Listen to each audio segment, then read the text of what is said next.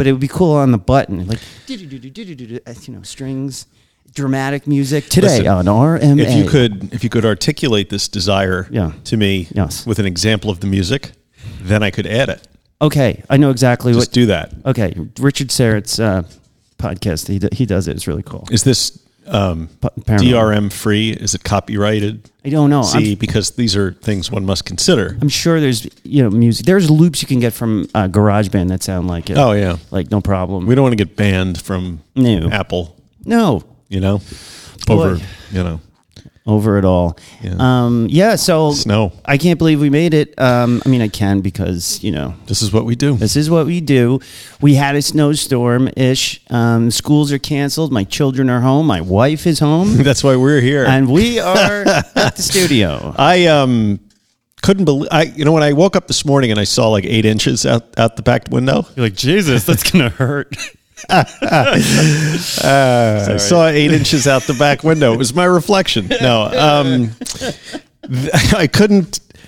I was like, oh shit, we're never going to be able to make it into the studio uh, to record because it's going to take me hours to get out of the driveway. And and then I went outside and I was like, oh, this is Yeah. not much. Not much at all.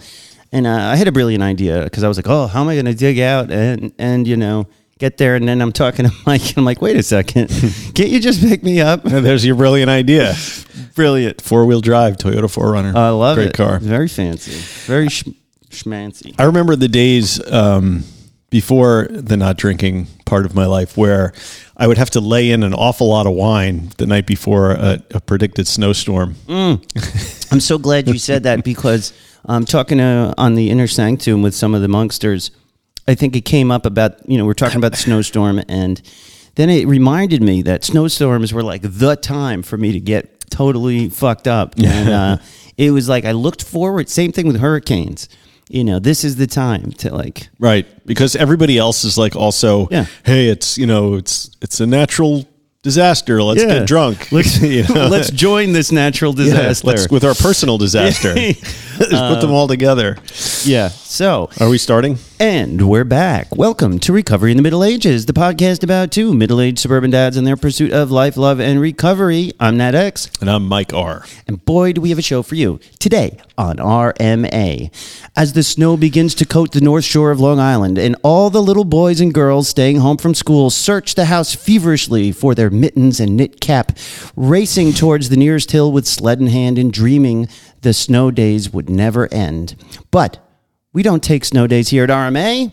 Quite the contrary. We've got a big show planned for today. We're discussing the new documentary on HBO called Life of Crime, and we catch up on you know how we did for New Year's Eve uh, and all that kind of stuff. All this today and more on a very special snow day edition of RM. You wrote that last night as the snow was still falling. I can tell. I did. I did. I uh, it took me about 25 minutes to get one child dressed this morning because speaking of finding mittens and hats and all that, you know, no one's looked for them in a Year- year. years. And the last I saw the gloves, the dogs were running around the house with them, so you know, finding them was always Those uh, dogs was a are. challenge. Listen, I love dogs, and I would never insult a man's puppies, but My dogs are assholes. they're kind of dicks. They really- you know, they really are. Every time I go there, they act like I don't. You know, they're screaming at me. They like want to kill me. They're undisciplined, little, ungrateful, small dogs. You know. They're annoying, but I love them. Anyway, um, Oh wait, before you do this part, my wife says we got to cut this Patreon shit at the beginning. She's like, just get to the damn show. well, I've heard that too. okay, so maybe we don't do the Listen, entire thing. That just um, this episode is brought to you by Recovering the Middle Ages Patreon. Uh, you guys know what Patreon is, right? It, it helps support uh, artists with a, a small monthly stipend so we can keep the lights on. So if you go to our uh, uh, link in the show notes to the Patreon page, you can find out what's available there. uh, you can you'll get. We recorded a show, an extra show this week. We do extra video show. This Yeah. is the reason I want to talk video. about it is I'm fucking so excited about this, and maybe that's that's on me a little bit. I'm very excited. All the stuff that's happening. yeah. So I want everybody on there. Um, so we put up an extra show. So if you're on the Patreon, you can you can check that out. yeah. Um, yeah, and we also have a Discord server, and that's fun. That's What is like a, Discord anyway? I don't know. The kids use it for the video gaming, Yeah. but uh, apparently it's also tied up with Patreon because you can go on there and it's like you can have private chats and Yes. all this kind of fun stuff. Totally secure, totally private, just for the Yeah. patron monksters. We call it the inner sanctum. Um, I've been chatting with uh, the monksters on there all last night. I'm like constantly on there. You are constantly Um, on there. Those guys are like helping me with the show, helping us with the show. And uh, it's fun. It's fun. So join us Maybe we should be paying them. patreon.com slash recovery in the Middle Ages. Yeah. Um, So welcome to all the new listeners. welcome to all the monksters listening stateside, around the world, down the street, across the table, and right next door. Welcome all. Settle in, buckle up, and get ready for excitement, comedy, tragedy, intrigue, mystery, and so much more. Before we go on, Yes. I think we need to congratulate two very special monksters on their second sober anniversaries. Yay. Uh, oh, should I do that? you know, when Dave on Dopey does this, it sounds so canned to me because, Yes, I like, I I know it what it's all about. Um, anyway, so Cody Larson and TJ Vasquez. Uh, TJ is coming up on the on the 9th of January, followed by Cody on the 11th. These guys are uh, pretty amazing. They're, they're they participate a lot in our Facebook group, and they're also founders of the Sober Soldiers Recovery Community. That word is inimitable. I know, and I I chose not to pronounce it. I like that word. It's okay. It means it's like so good it's un in, imitatable or something. Inimitable. Sorry. So soldiers is spelled S O L D I E R Z. So if you're looking for these guys, you should check them out at sober soldiers one word dot com or search Facebook for their support community of about 3,000 plus members. Um, it's a faith based nonprofit recovery group based in Des Moines, Iowa.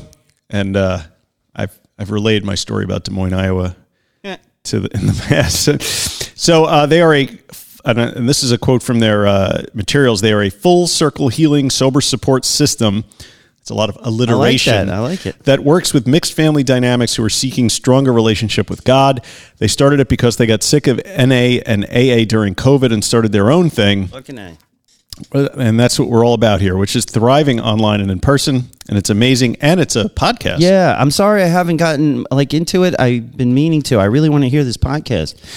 And um, I don't Yeah. have no excuse for not listening to it. But they do amazing stuff. I mean, just the pictures TJ Yeah, they had a big like Thanksgiving dinner with, Yeah. for everybody. I mean, it's it's awesome. you It's know? like a dream of mine to have something like that. So way to go. I mean, that's amazing. And you know me, I'm not, uh, you know, I'm never like one to thump the Bible, but um, you know, these guys, it's working for them, and if that's your flavor, you should definitely look them up.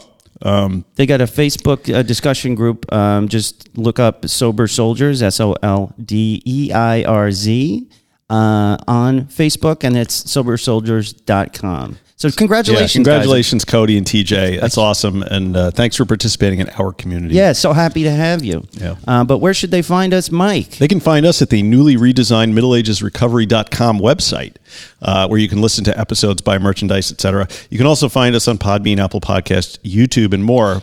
Um, we, I think eventually, Nat, if I'm not mistaken, we're going to be producing some videos to drop in the regular Facebook group, YouTube, too, right? Yeah, now On that YouTube. Mike is getting into videos and stuff, and we're doing more of it, I'm getting more comfortable with myself on video. I don't know if you guys have seen me on video. I'm just all over the place. I, I don't have a brain for like the camera. I just I'm everywhere You're, because you're man in constant motion. I know. I and I, I hate watching myself. Just so sit on your hands. Listen, I'm working on it, okay? Because I watch it, I'm like, Jesus, that guy won't stop moving, and it's me. so we're working on that, Yeah. and uh, it'll be cool. Uh, so while you're at our website, you could uh, leave us a review. I mean, I'm sorry. While you're at our website, you can input your story into the newly redesigned Your Story section. Yeah, That's yeah, a it's thing, actually right. it's a it's on the top menu. on the top. along with um, a link to uh, soberliningsplaybook.com. Oh yeah, where- Grant uh, uh, B's outfit where he aggregates all of the recovery news stories. Yeah. and you guys should check that. So this is a partnership that's going to move forward, um, and we're very excited about it. So check it all out. Yes. And of course, at the end of the day, if you want to grow the RMA movement, share the show with a friend, a confidant, someone in your recovery circles.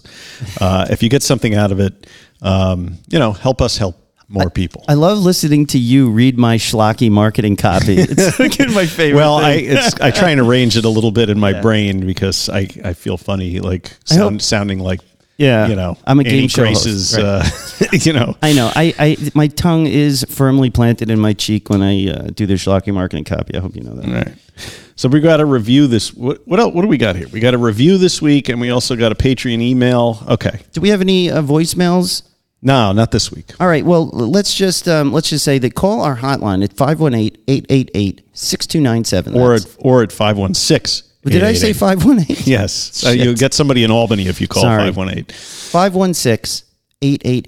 516-888-6297 and leave us a cool message about who you are, what you do, what you feel about the show if you want. Um, and maybe we'll play it. It'd be great to hear from you. We've got RMA recovery meetings through the private group. Yes. Uh, check them out. Join the Facebook group, guys. I mean, you, you know, there's like six thousand people on the Facebook page, but only a few hundred on the Facebook group, but growing. Five like 570 or something. Yeah. yeah. So uh, that's where a lot of fun happens. Anyway, so can I read the review? Yeah, let's get to the review. All right, I want to read the review because I, I was going back and forth with this guy on the email a little bit. Yeah. Um, this is another five star review from Apple Podcasts by E EJJ76, who also has a name, which I should have written down. Anyway, uh, like many who started drinking in their early, here it is. By the way, Thank you. Here it is. Like many who started drinking in their early teens, I've struggled with alcohol addiction all of my adult life. After a series of failed attempts at sobriety, the pandemic forced the issue. My career came to a screeching halt, and I found myself face to face with an unexpected retirement at 62. The prospect of having all the time in the world to drink was frightening, but I decided that this time was going to be my time. I vowed not to waste the rest of my life getting wasted.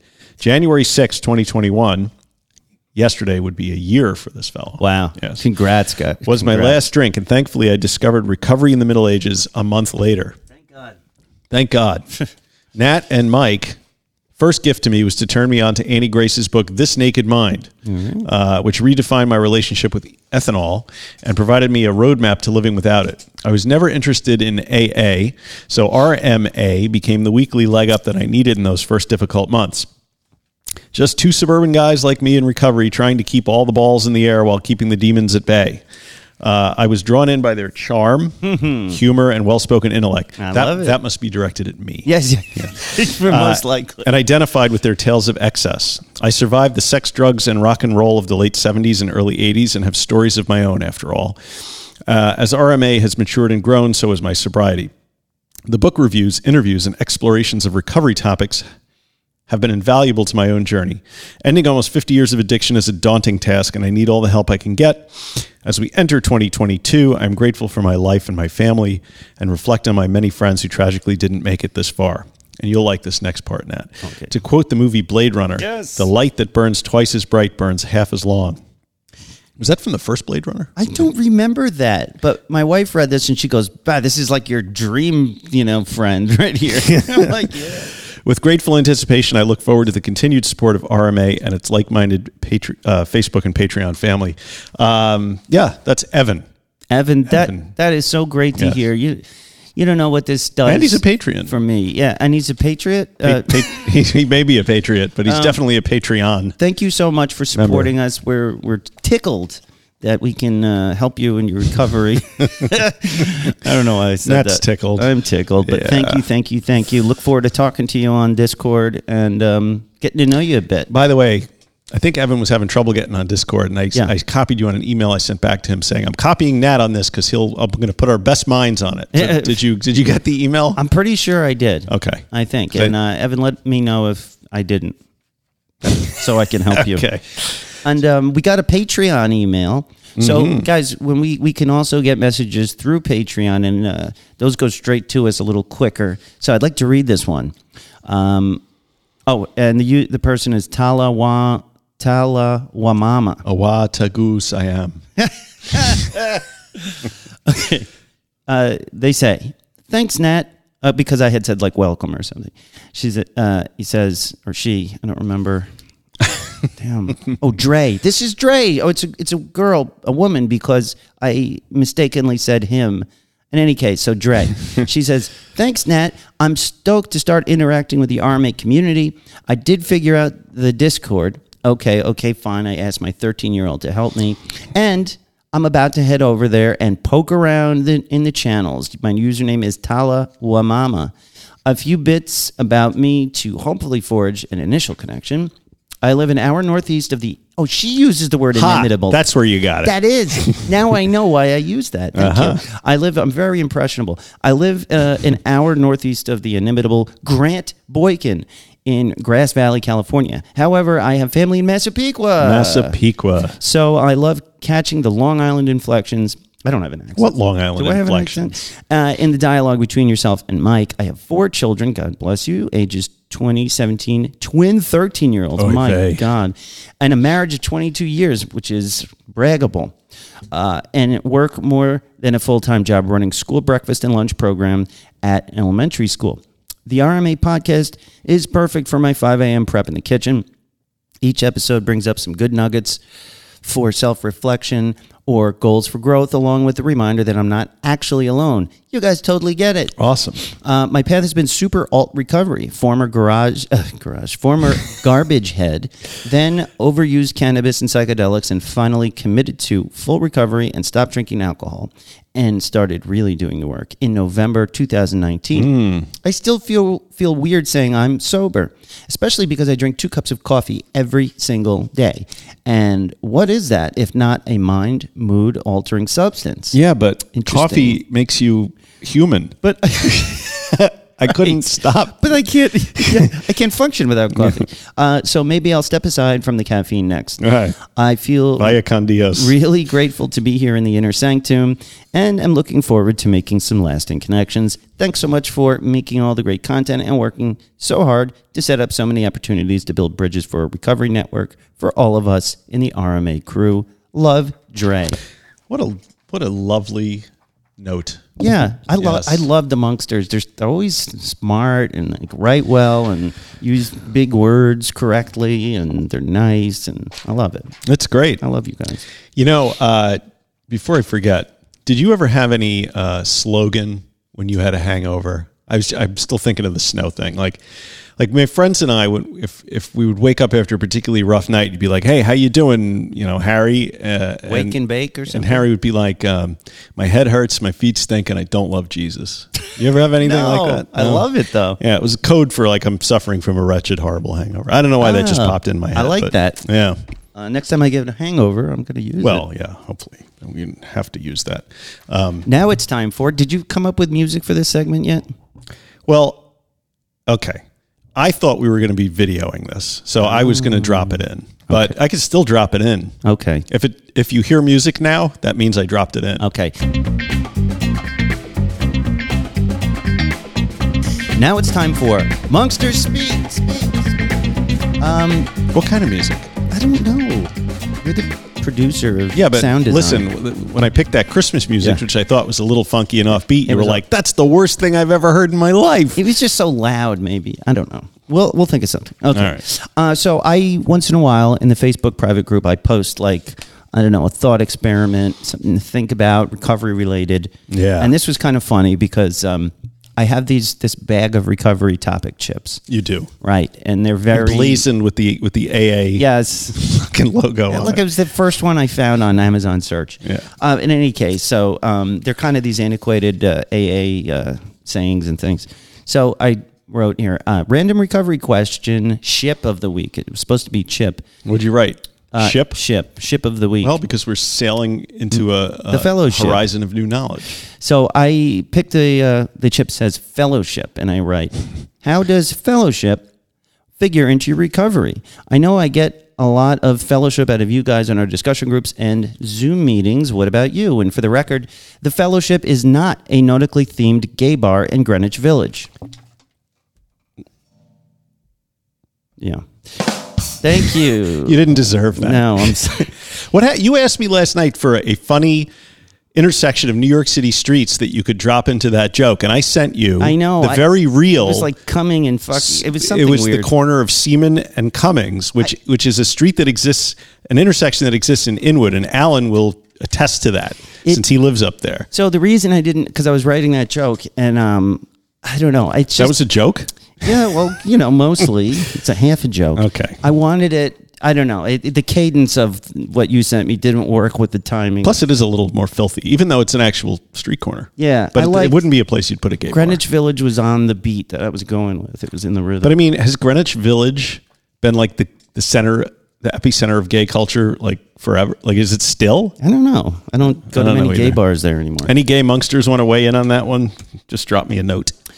So, Kelly C, and uh, there's some controversy here, as they say across the pond, uh, with the chip that I use. Kelly C writes I'm new to the group, but I've been listening to the podcast for a while now, and the level of relatability recently gave me enough encouragement to take the step to tell a very close friend that I intended to quit drinking Accountability. and coming out of the closet.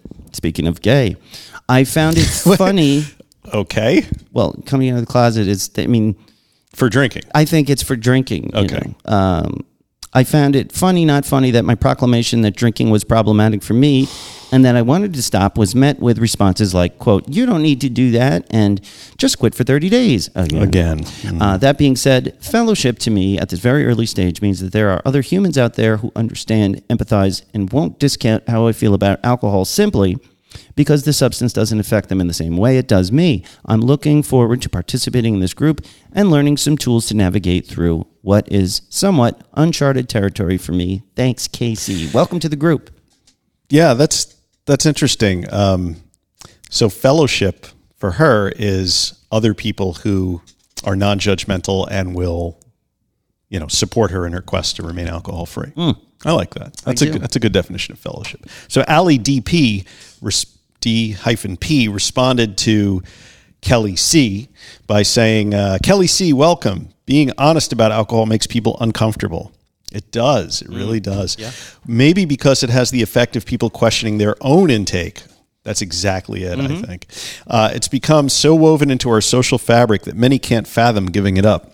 Thankfully, the numbers of sober curious and those abstaining are increasing, along with a lot of NA options, non alcohol options. Right. And then my inimitable partner, Oh. there's that word again, Here it is. uh, responded. Oh, do you want me to read it? Okay. Fellowship is one of those words from the 1930s that AA likes to use to cement its place as the most anachronistic fel- uh, recovery modality in the modern era.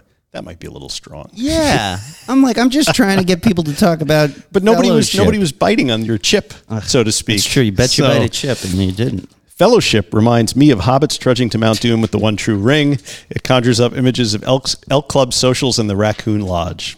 Now, if there's a chip in that bag labeled companionship, camaraderie, or mutual support, that would remind me that the opposite of addiction is connection. then. And if I'm being honest with myself, I need the occasional company of other folks who have walked this path to make my life and my recovery complete and remind me that my struggles are not as unique as I think they are. What a smart guy. That What uh, smart, you know, you over. Uh, yes, very good. So I read that. Thank I'm like, you. I'm like, what the fuck is Mike doing with my post that's just supposed to be, you know, getting people saying nice things about being together? So, I'm but sorry. You made a good point though, and I'm it got a dis- it got a discussion going. And I'm I'm happy for it because it's important. Ali DP responds to you.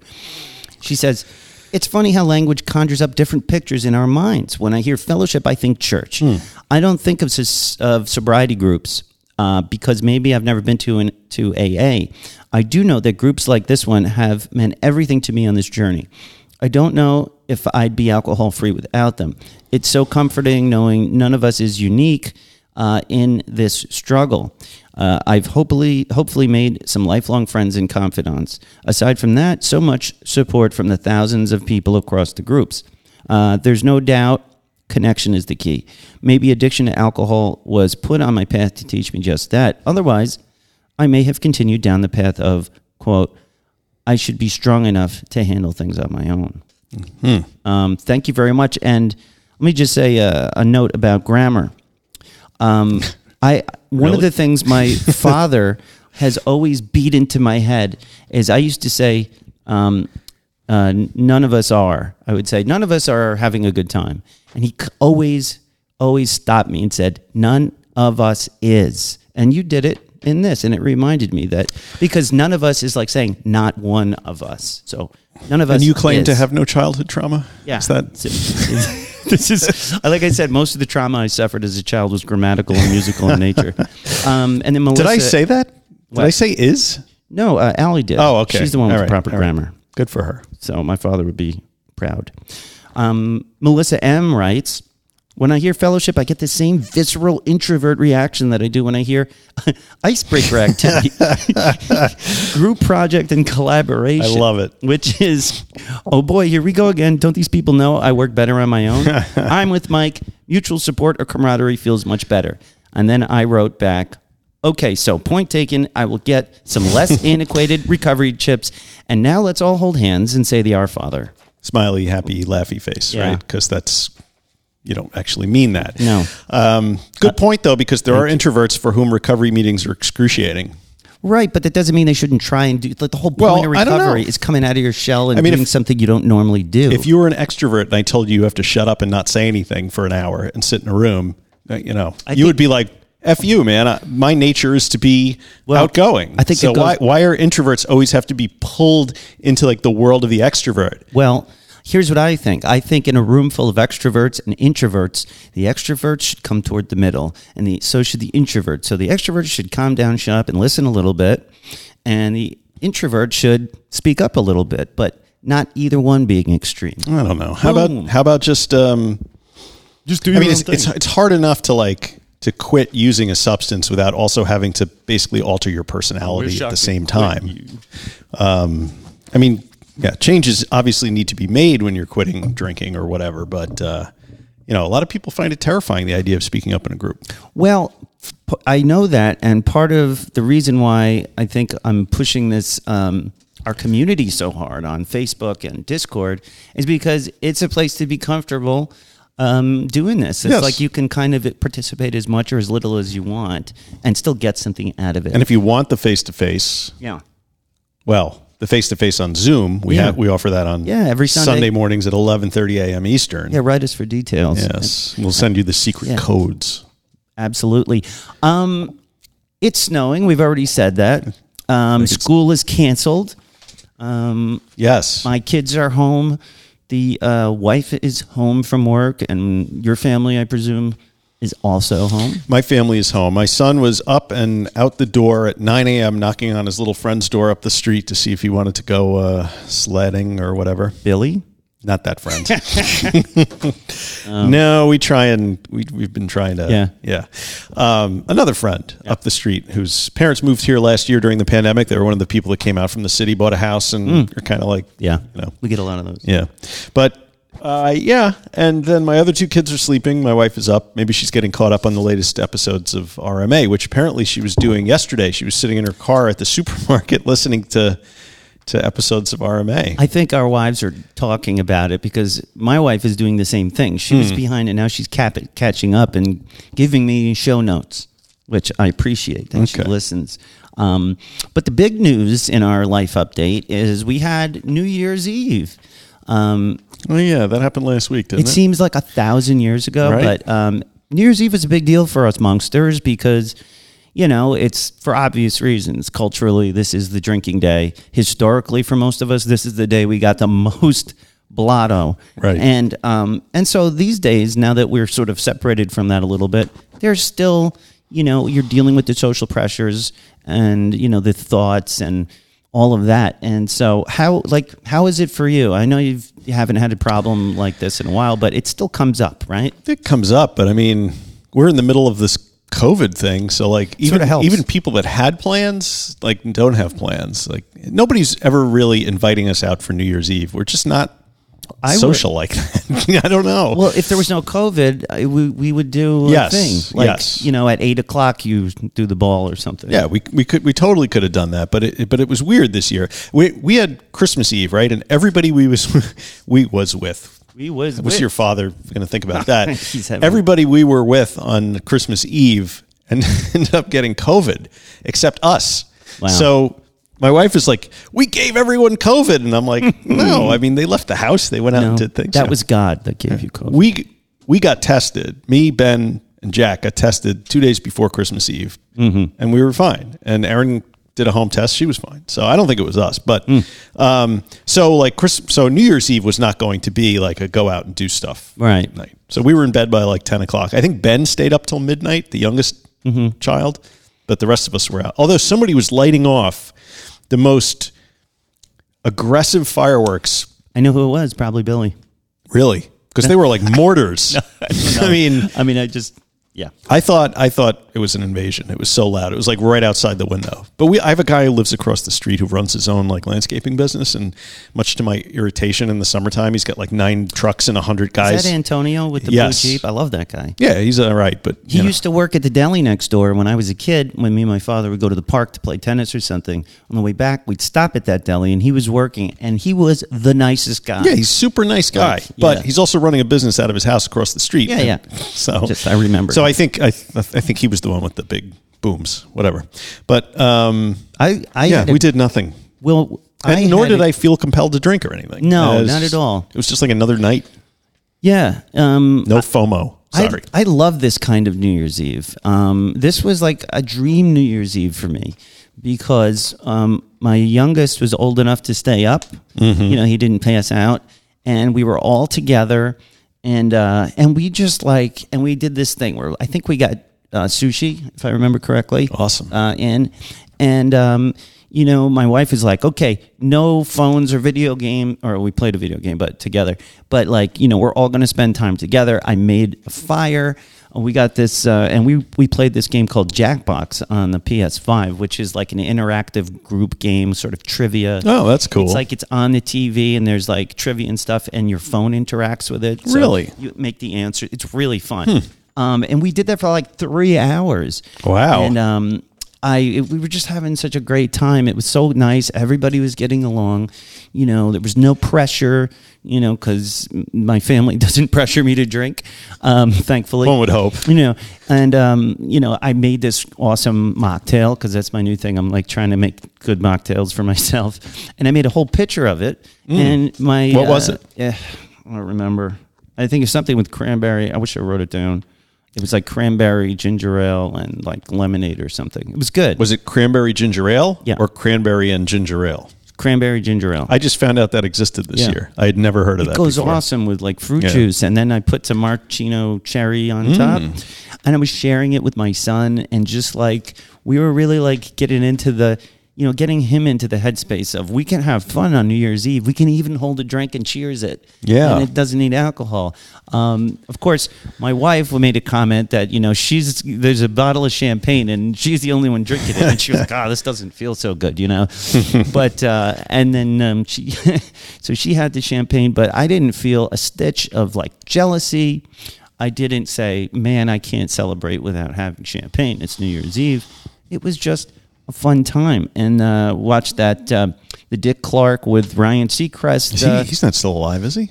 Ryan oh, Ryan Seacrest? Ryan Seacrest Yes. has taken over for Dick Clark, who Yes. probably died 20 years ago, right? It was a while ago, Yeah. maybe 10, 10 or 15. So uh, we watched New Year's Rockin' Eve, and uh, it was great. Did you stay up till midnight? Yes, we all got up to midnight. Um, and uh, Great. Awesome. oh, I'm looking at the outline. It says you were in bed by 10. And then Yeah. New Year's Day. Oh, this is the exciting part. We went to a New Year's Day to medieval times. Wow. in uh where is it New Jersey. in new jersey which i posted some pictures of on the patreon uh group and um it was such a good time i like and my youngest who has been starting to watch professional wrestling said this is like wwe but with knights and armor and stuff and it, it was exactly like that Yeah, that's fun. you Been got- there for that. you went with my family but i wasn't there is that true I didn't go. It was a scouting thing. And my wife, who was the den leader, took, I guess, your son and Ben and his little den people. And then they swung back on the way home and picked me up at work. And, and Yeah. I drove home with them. But um, I fucking loved it. I can't believe I've never been to this before. They just hand you food that you you're not allowed to use utensils for some reason. It's Right. like- and uh, they give you so there's like six knights that are going to fight each other in this competition, Mm. and each section is supposed to cheer for their own Yes, knight, which is. I love this. I love it. And you get you know cheering and and they put on this play basically where you know they, it's just like wrestling. Like Yeah. there's a It's stupid a- story, It's a scripted story and, and you know. scripted fighting, Right. but I went all in. Mm-hmm. And I've been doing this lately. Like, I know even if something's cheesy or stupid, I don't care. I suspend disbelief and I just get into it. I get into the spirit, and I had the best time. I really when uh, when she took the scouts there, there was one of the scouts' parents who went, a dad who uh, ended up enjoying a significant number of, of middle aged libations. Oy. and presumably driving driving home Yeah. with his Um, kid. Well, there is Um, a lot of booze there. When you first walk in and you've got an hour to kill or half an hour, Mm. it's a gigantic bar, you know. But uh, instead of me going to the bar, I was. They have all this cool like swords and like this is the sword of you know Right. King Arthur and it's all this fun stuff and uh, yeah, didn't drink though. No, Did not need to, but that was a great time. And what did you do? It's interesting that there's a this this thing is literally in the swamps of the Meadowlands, like in the middle of nowhere. The only way to get there is by car, and then they push the booze on you. Like, what are they thinking? Like, it's all kids with their parents. Here, get loaded up on liquor, and then drive your kids home on the on the parkway. They're expecting one of know. the parents to be the designated driver. Is, is that what they expect? I think that's what they tell themselves so they sleep at night. Um, but Yeah. who knows? I don't know. What did you do? When? New Year's Day? Did you Oh, do anything? You didn't my- celebrate? Well, It is a holiday. uh, Ben and Erin got their COVID booster shots on New Year's Eve. Ugh. Happy New Year. Yay. So uh, Erin had a had a fairly negative reaction, so she was in bed the whole day. Um, what did I do on New Year's Day? I don't even remember. Just Yeah. running around, keep making sure everything was chill at home. It was fine. Um, we we have a tradition in our family where my mother-in-law um, always does a big meal on New Year's Day. Now it didn't happen this New Year's Day. I forget why. We did it the following day. So it's a New Year's Day meal. Um, she makes all these Polish delicacies. Oh. she is Polish. Um, She made glumkis, she made pierogi. pierogis. and from scratch. Let me tell Oh, you, wow. holy mother of shit, it was so good. I love my mother-in-law. She could be a pain in the ass sometimes, but uh, you know her cooking is the best. you gotta And- get you gotta slip me some pierogies sometime. Oh, sometime. I, I gotta have the, uh, homemade pierogis. Oh my god, it's so good. It's so good. And so we went there and then we exchanged gifts for Christmas because we didn't see each other on Christmas. We didn't see Mm-hmm. the family. So it was really like another Christmas. My sister-in-law showed up and um, it was a lot of fun. Um, I Great. enjoyed it. I enjoyed it. The kids had fun too. So, uh, something that we talked about quite a bit on the Patreon episode uh, is the fact that uh, the store, your store, is uh, closing. Yeah. Do you want to talk about that or no? Um, yeah, sure. I'll talk about that. So, um, one of the big deals um, with this new year was, uh, as many of you know, I've been talking about closing my store, which is a sports store in a small town, and it's been open four years. And it's just been pretty awful during COVID for obvious reasons. Um, but I have put off wanting to close it because everybody in the town who does shop here, which isn't enough people, love it. And Yeah. And I have a great relationship with them.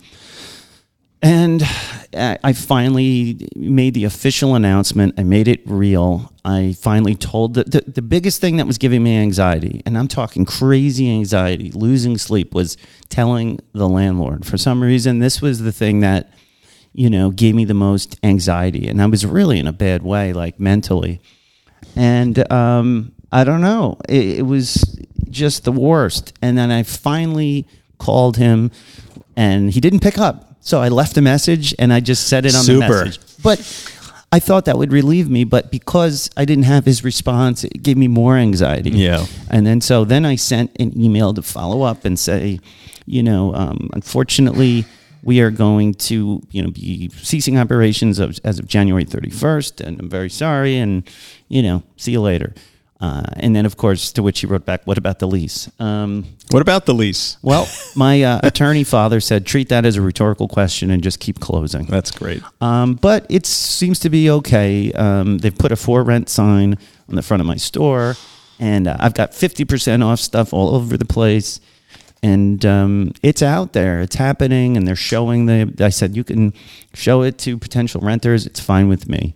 Uh, and so that is something that's kind of a big deal. Um, Well, hopefully they find somebody to take the space, and that alleviates your responsibility. Do you think that um, being a um, someone in recovery, your stress level for something like talking to your landlord is higher than that of a of a normal person, or do you think that's has nothing to do with anything? I think it has nothing to do with it. I think what it is is the type of person I am in general. I'm just like I get I'm anxious and I don't know, but uh, I'm keeping a really good mood because it's like my customers are having they're like devastated some of them. I'm going to need a uh, a grief counselor and so I have to keep my demeanor up and I have to keep being happy and Well, that's that's a difficult thing. It is, in the, but- in the face of all you know, all that personal internal stuff that's Yeah. going on with the closing, you have to be. You feel like you have to Yeah. be like uh, up and happy and You know, everything. That the- must be uh, stressful. No, It is, but the truth is, I am happy. I am excited. I'm like, I've got so many possibilities of what I, I can do next. I have a job basically uh, waiting for me February 1st. Uh, doing, you know, I have to hire a bunch of people for this company. I'm going to be in human resources and I get to work with people. And at the same time, um, I'm going to get my master's. Uh, awesome. and I also, so I also want to get a smart recovery facilitator certificate with you. Yes, let's do that because one thing that's really on message for us would be to offer an alternative to 12 step recovery in our town, Yeah. in our general area, because there are none at the moment.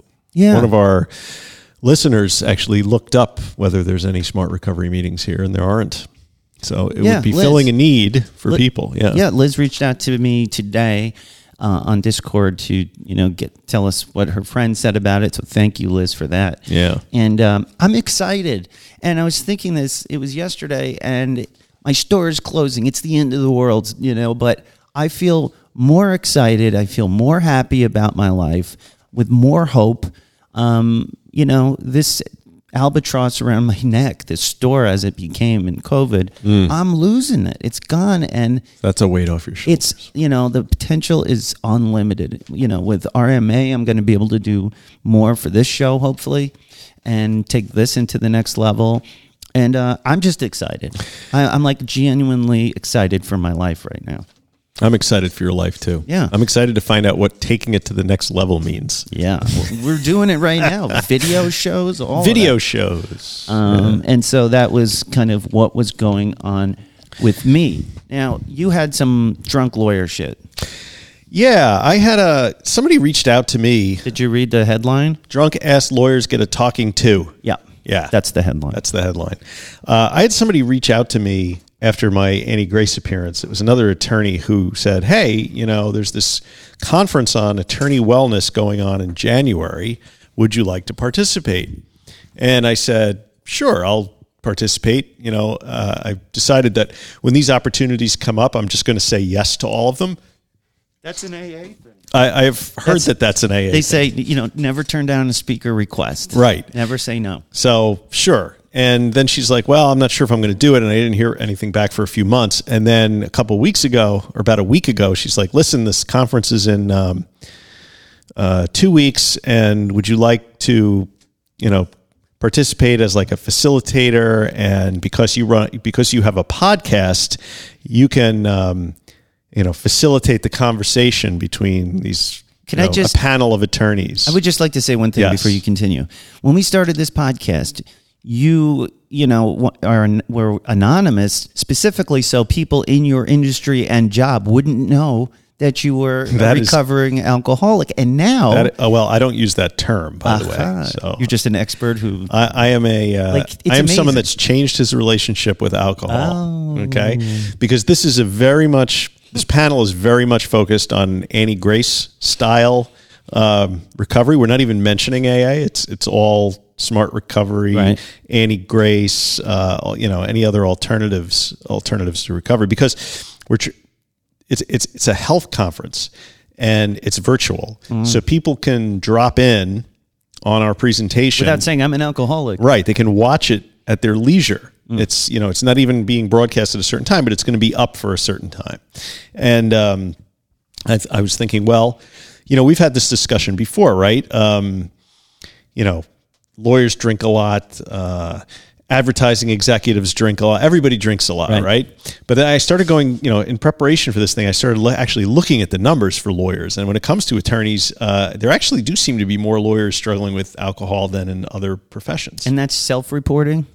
So it's uh, probably more. There was a survey that was done by Hazelden Betty Ford, mm. along with the American Bar Association, um, that indicate that at 36.4% of response, respondents had scores on the alcohol use disorder identification test that were uh, consistent with problematic drinking. So that means one in three practicing attorneys are problem drinkers based on volume and frequency of alcohol consumed. Mm. Uh, not only that, 28% suffer from depression and 19% show symptoms of anxiety. So they they surveyed 12,825 licensed employed lawyers in 19 states all around the country. Uh, how how much, what percentage would you think of surgeons have problematic drinking patterns? 10%. 15%. Ooh, but, it, but it's half of that of attorneys. Well, they're a different breed of cat. To be a, but they're around all those drugs all the time. Yeah, but to get to that point in your medical career where you are a surgeon, it mm. is a, the top of the top of the top of med school. These are people who are the highest functioning human beings. You know? Right. Well, but you could say that about big big firm lawyers and appellate lawyers and all that as well. I mean, well, maybe, yeah. But lawyers are different. They they don't have people's lives in their hands with millimeter incisions. You know what I mean? Like it's mm. a hmm. different. It's a different profession, like so that's why I would think surgeons. Well, something that came up is interesting is like surgeons, like airline pilots. If you have, if you're an airline pilot and they find that you have a trouble, you have trouble with alcohol, there is a specific program that's set up just for airline pilots that you go through and mm. you hmm. take this program and then they generally uh, gently ease you back into the profession because I guess the th- the thinking is all this money's been spent on training um, you know right and you don't want like just to wash this person out because they have a problem there's nothing similar to that in the legal profession well, they also have it in the medical profession, which maybe that's why mm. the incidence of alcohol use disorder is only 15% there as opposed to 35% for lawyers. But I don't know. Interesting. So anyway, that's coming up. I'm going to have actually have to record the panel next week. Oh, can you put it on the on the Patreon? I don't know because I think you have to pay to access this mm. this particular that would be interesting conference. But I, if I can, I certainly will. Anyway, so that's that's kind of interesting thing that's going on for me right now. Um, speaking of doctors, there's a, an, a really amazing documentary with a companion fictional uh, series called Doctor Death. I think it's on Apple. TV oh, I listened Plus. to the uh, podcast. Yeah, uh, and there's I guess also a podcast that inspired it. Yeah, and it's about this surgeon, this back surgeon, who is just like he's a compulsive liar and he's a horrible addict and he basically like paralyzes and kills people like 30 something patients doing surgery yeah. and it's an amazing uh, uh, the fictional fictionalization is really good on Apple TV Plus. The story is extremely horrifying, mm. you know. Um, and he must have also been a sociopath. Yeah, you know. Um, right. And so, but it took so much to get him his yeah. license pulled. That's the crazy thing. We should we should do a show about that. Yeah, um, it's very interesting. Uh, so, yep, Doctor Death. Um, okay, where are we? Oh, I wanted to. I wanted to just um, mention a couple of other things. Um, you know, uh, homelessness and poverty, even in our town. Um, you know, it, it's getting worse. Um, it used to be that you'd see one uh, or you know walking around, and I've got uh, a couple that come into my store, a couple of gentlemen who I've become friends with. Mm-hmm. One of them, as you know, is John the Can Man. Uh, I met him at the local outpatient rehab. So mm-hmm. we were in rehab together. I've talked about him way back on the show. Right. Call him the Can Man because his job basically is, you know, going around town and getting cans and, and cashing them. And so, and everybody knows him because he walks everywhere. He does. Everywhere. He's a man on a mission. So once I got to know him, and I remember when I got into the outpatient rehab and I saw him sitting across the table, I'm like, finally, I get to find out this guy's story. Mm-hmm. And so I did. And after I graduated that program, uh, he knew I had a store in town, and he started coming in. And uh, you know, I'm always, you know, just just treating him with respect and love. And, you know, I feel like people sometimes don't do that with someone who appears to be, you know, on the outs. Right. And there was another person uh, in a similar situation who's been coming in, and he always comes into my store and he just wants to look at the, the mitts, the baseball mitts, and he talks about, you know, how he used to play, and boy, he would love this mitt or that mitt. And uh, he came in yesterday um, to just to say hello, and he's eyeballing. He said, "Oh, I'm sorry you're going out of business." I said, uh, "Don't be sorry."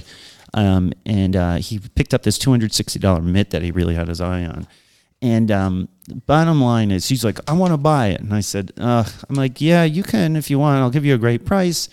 And uh, and then finally, I said, "Well, half price. I think it was 130, uh, 130." And I said, "Listen, you really, really want it?" And I would have given it to him, but I know he wouldn't have gone for that. He doesn't want charity, Right.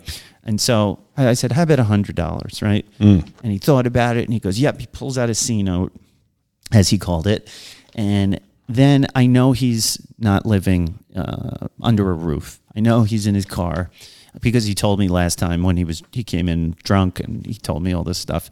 So I know he's struggling, and I saw he didn't have a hat, he didn't have gloves, he didn't have a scarf. And uh, and so I said, and I've got that stuff. I said, you know, the mitt comes with this winter hat. You need one? Oh, really? I'm like, yeah, yeah, it comes with this. And I said, you know what else? I said, well, how big are your hands?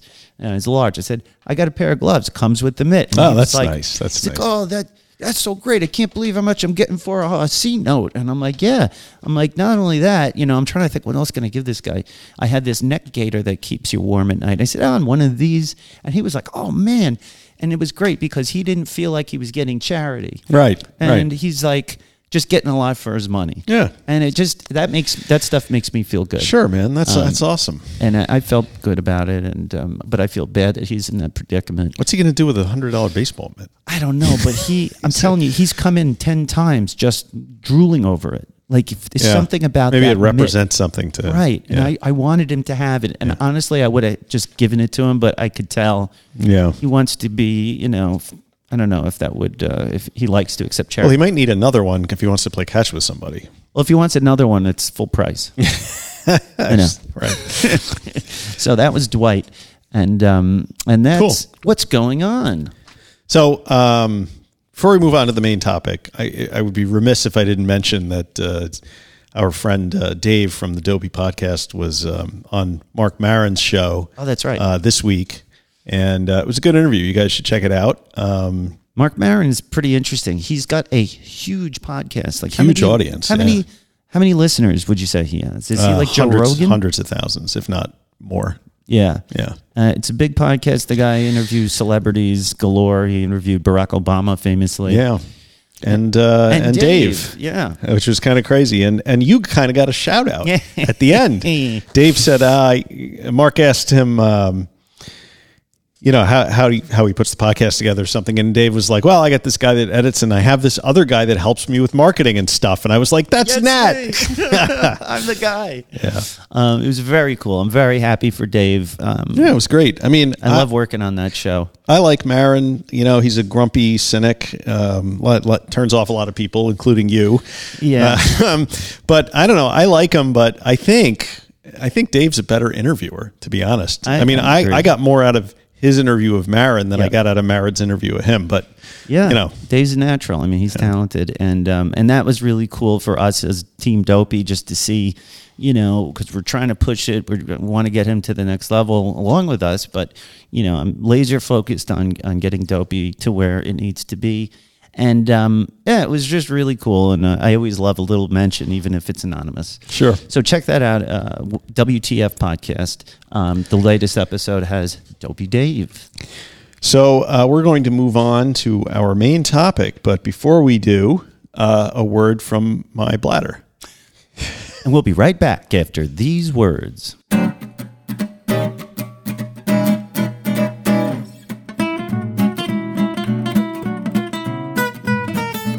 So your wife was asking her to bring you, asking you to bring her a fancy salami. And we're back. Yes, yes, indeed. I got a text from my wife on break, and uh, she said, "Please call me before you get home."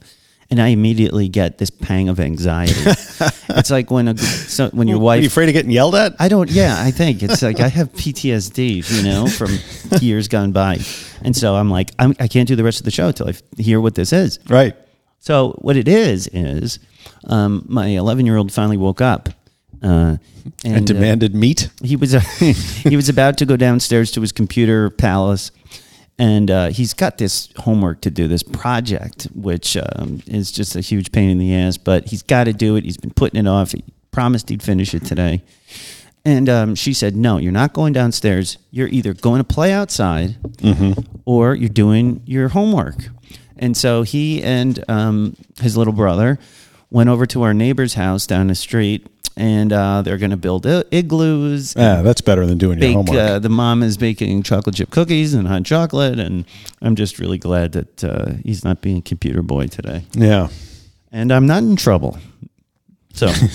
So I'm still not sure where the salami comes in. Salami, there's a, um, there's an Italian bakery and uh, sort of a grocer across the street that's new, and my oldest son, who's got very fancy taste, wants a an Italian soppressata. Really? Yes.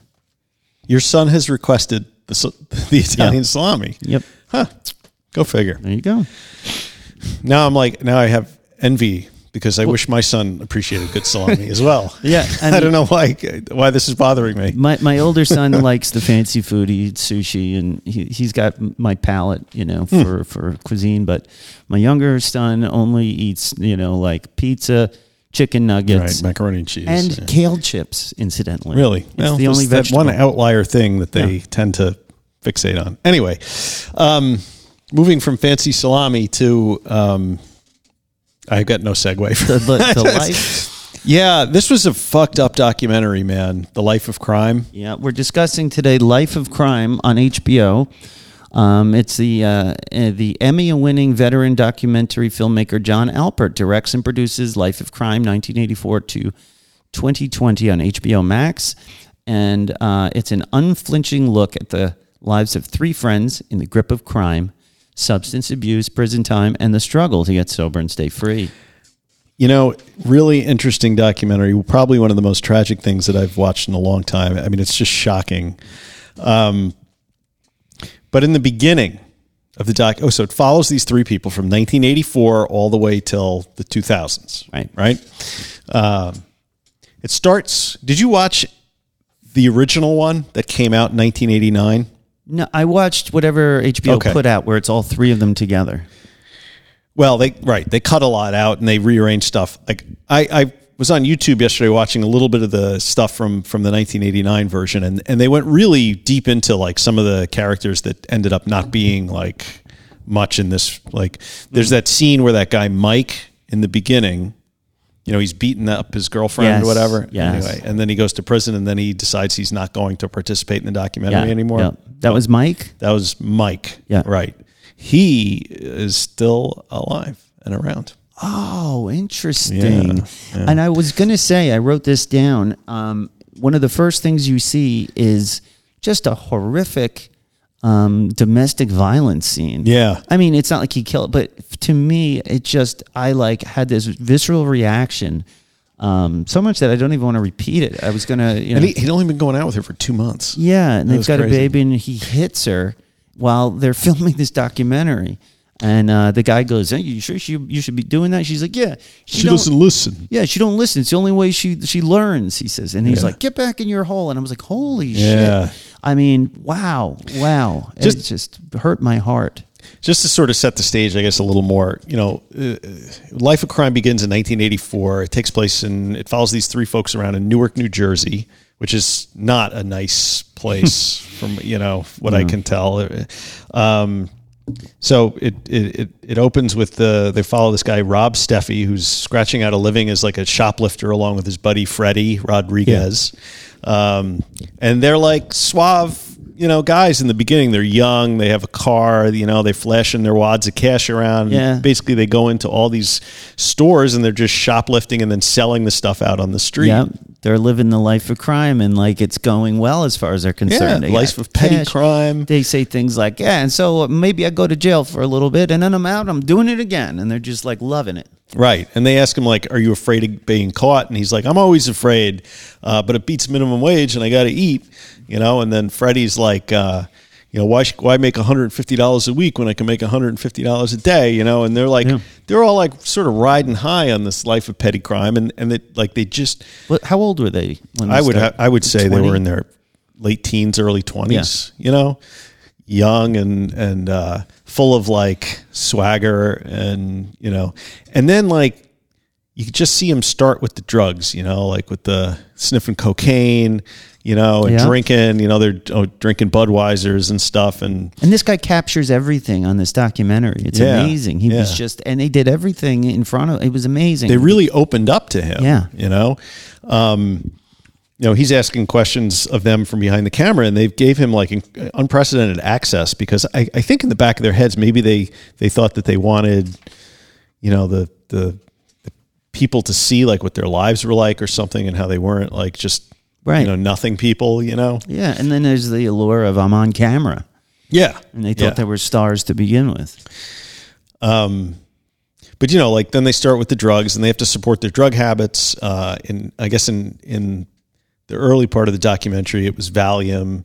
Uh, there's that one scene of Freddie driving around in the car, and they're asking him how many how many pills he took Yeah. today, and he's like he's That- counting it up. He's like uh, uh, uh, uh, he's like I don't know, seventeen Yeah. Valiums, like you know, um, cocaine, and then they start getting into the heroin, right? Um, Right. Well, you you watch their lives slowly deteriorate, and it's kind of like it's instructional almost. Like here's how this is going to go. Mm-hmm. You see, they get nabbed. One spends time in prison, and then you're watching this happen. And as it goes, the more drugs get involved. Yeah, like that guy Mike we were talking about before, like he gets busted for something and then his mother bails him out, like seven hundred and fifty dollars gets him out. He he um, absconds, you know, he jumps bail.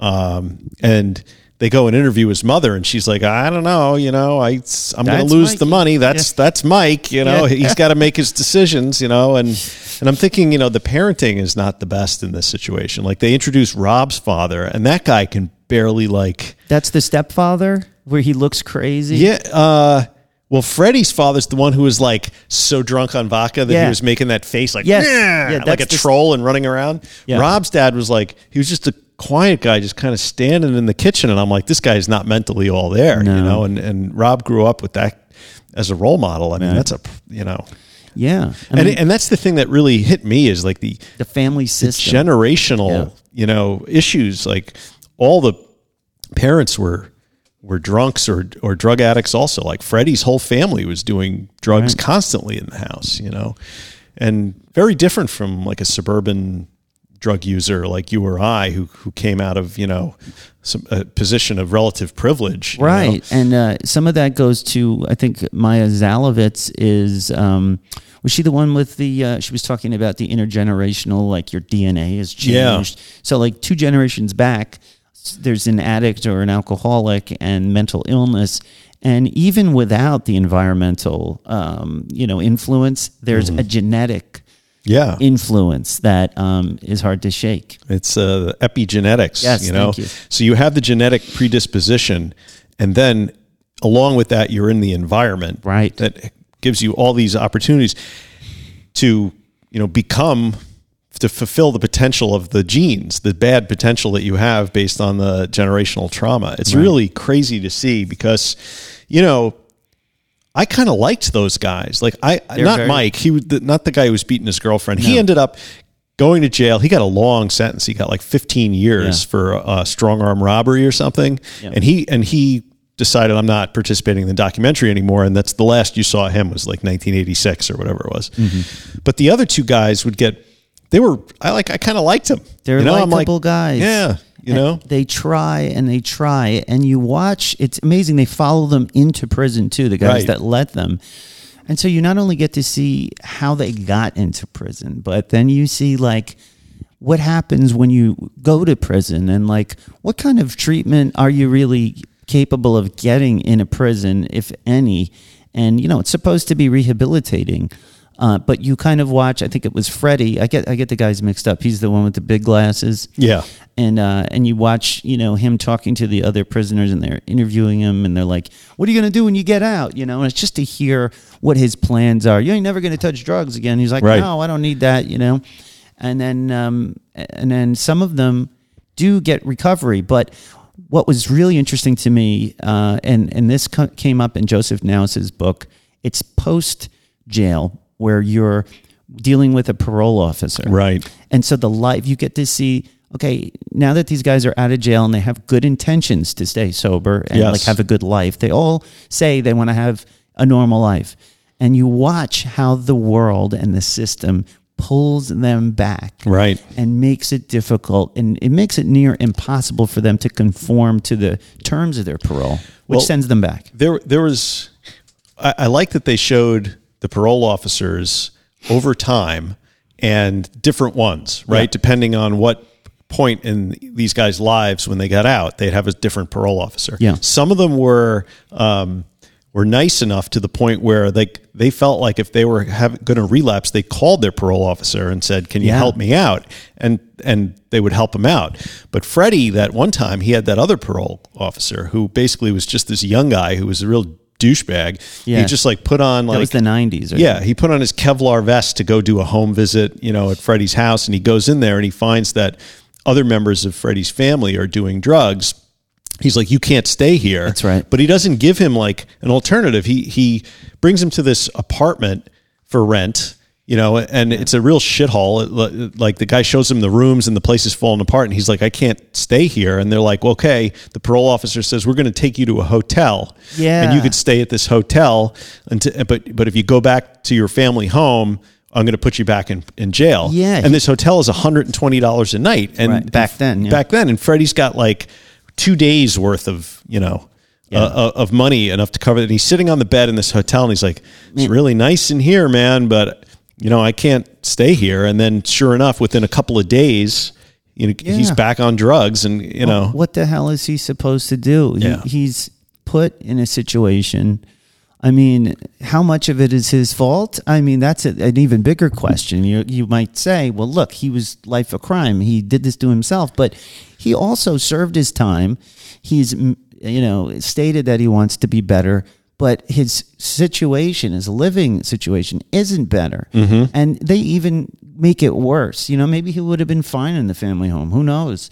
But uh, probably, probably not. yeah, but like there's no really good alternative for him, and you can't find work, and you can't find a place to live, uh, and you don't have tools to to correct that. Um, what the hell is he supposed to do? You just it's you go back to doing what you were doing before. It's That's why the you knew. recidivism uh, rate is, Sure. is like you know seventy percent for you- convicted felons. You think back on when th- times were good and you were having fun, you had wads of cash, and you associate, well, what was I doing? right? Uh, I was robbing, stealing, drugging, and I was great. Yeah. You failing to, you know, make the next logical leap, which is, and then I was in prison, and then I, right. But I mean, you know, an environment like inner city Newark where these guys were living, like there was no avenue to doing anything. I yeah, mean, all my friends are street friends. You know that. right. Remember? Ex- Yeah. Exactly. You know, and you know, because that's right. That uh, Jon asked Freddie, I think, at one point, "Do you have any friends who are not criminals?" Right. You know, and he's like, "Well, no." You know that. He's like, you know that. Right. They're all street friends. Right. Um, you know, and it doesn't. It didn't seem to matter how hard you tried because, you know, They tried. These guys. These guys did stretches, and they'd get out for a little while, and then they'd go back in. But uh, the one, the one that really got to me was was uh, Rob. Um, he got out and he strung together like Oh, two yeah. years of plus of sober time, and he got a job working at an Eckerd's drugstore. Uh, yeah. And um, he was doing great. he was doing great, and he was going around like twelve stepping, I guess Yeah. they call it, like going out and trying to find people to get sober. Like he was really doing the work. Yeah. You know- And Del Iris did that too. Del Iris. yeah, we didn't the- mention her yet, but she's she she's was a the huge part of this. yeah, uh, Delirus, I think her name is. It's either Delirious or Deliris. Delirus. She was, um, I guess she was Rob's girlfriend first, Right. And then Freddie had a thing with her also.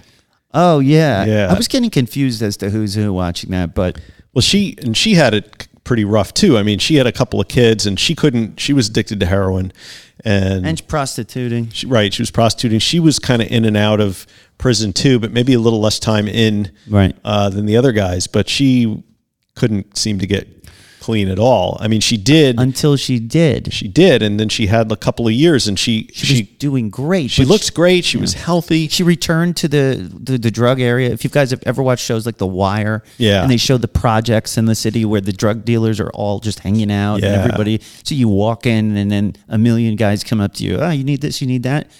Where she used to go. After she was clean and trying to help people, she would go back Mm-hmm. to those situations, probably not ready for it, but to help. Right. And, you know, and it was interesting to watch her interact with her former, like, uh, you know, friends who she would buy or sell drugs to. Right. And she'd be like, no, I don't do that. I'm here to save people and this and that. Ultimately, um, you know, she goes back, you know, and I think being around all of that, She had a long period of sobriety, and then she did so much to help people. and then like within like six months, she had lost like eighty pounds Yeah. and was living in a hotel with some weird dude. Yeah. you know, and she had, but she had her high school graduation picture up on the wall of the Yeah. room she was living in, God, was and she looked like she weighed like sixty pounds or something. It was really, really messed up, and nobody thought that sh you know the filmmaker was like. I don't know. I'm, I'm torn between giving away yeah. you know, and not giving. But I, but I don't think that the ending is really the important thing about this. No. So uh, you know, I'm gonna I'm gonna throw some spoilers out. So if you want to stop listening, uh, why should I ever tell listeners No, to stop listening stop to the listening. Keep podcast? listening. What's wrong with me? Yeah. Um, so, so Rob, I was talking about earlier when he got out that time and he got two years Yeah. and then he got the, the job at the drugstore and he was doing okay. Um, and he was also going around and trying to help addicts. And then he let one guy move in and live in his house. That's right. and I forget that guy's name, but he was, you know, clean at the time. But as, as soon as he moved in, he started using heroin again. That's right. That's And then they showed him shooting up in the And he's kitchen. like, "That don't bother And me." Rob's like, ah, yeah, it doesn't tempt me. Uh, It doesn't bother me. Nothing. And then, you could see him looking at it, Right. salivating. yeah. And then a few months later, you know, that's when, when the wheels came off the bus because he, the Eckerd drugstore closed. So the job goes away. yep. The job goes away. And now he's living with this guy who's shooting up every day. important point here. Um, he had been given that job at Eckerd uh, by the local manager, who was he knew him personally, and he didn't either care about his criminal record or uh, didn't know about it, something like that. So what happened was, you know, they were telling him, "Of course, man, you're going to just move to another Eckerd. Um, we're not going to leave you high and dry. You're such a great employee." And he's expecting it. He's helping them close. And then finally, when the time comes, they tell him, you know, the manager of the other Eckerd or the higher corporate managers looked at his record and said, we can't have this guy on staff. Right. So there's that compounding effect of being a felon or, a, you know, having a criminal history. It's on the mm-hmm. record. And just, he's trying to do the right thing. He's a great employee. He's clean. And here they are saying, no, even though the other manager was like, he's great, he's the best, he's in charge of all this stuff, it didn't matter. Right. So he was not given that other chance to move on. So he still had a great attitude when they, they were filming him going to the um, the employment office. Yeah. I'm here to get a job, But, you know? you know what a kick in the nuts, man. yeah. After all of that, they had to pull the rug out from under him. Uh, it's terrible. you know, and, and eventually there's only so much you can take, you know, Right.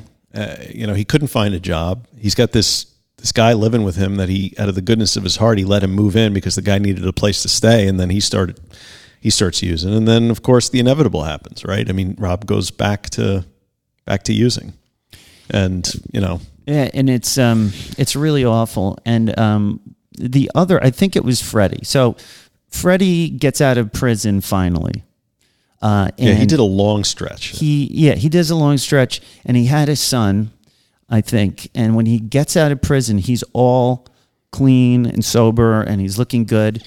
But then um, one of the things that goes goes down is he finds out that he's HIV positive. Right. Keeping in mind when that happened, I forget what year it was, if it was the 90s. It wasn't at a point where they had the antiretroviral Right. uh, virus drugs, you know. So they tell him, um, or was that Frank? But in any case, he's so he's trying to get back into his son's life, and the son is having trouble in school. He's starting to party, and he Rob really he like goes to the principal to talk to the principal to get him back into the school, and he's such he's trying to do the right thing, you know, and you see that. Um, and um, it just you know and there's that intergenerational uh, addiction and criminal behavior the son didn't know his father because the father was doing drugs and, and being a criminal and he was in jail. So the son grows up knowing his father is this way and um, doesn't have a, a positive role model. And you can see now he's starting to get into this kind of trouble. Yeah.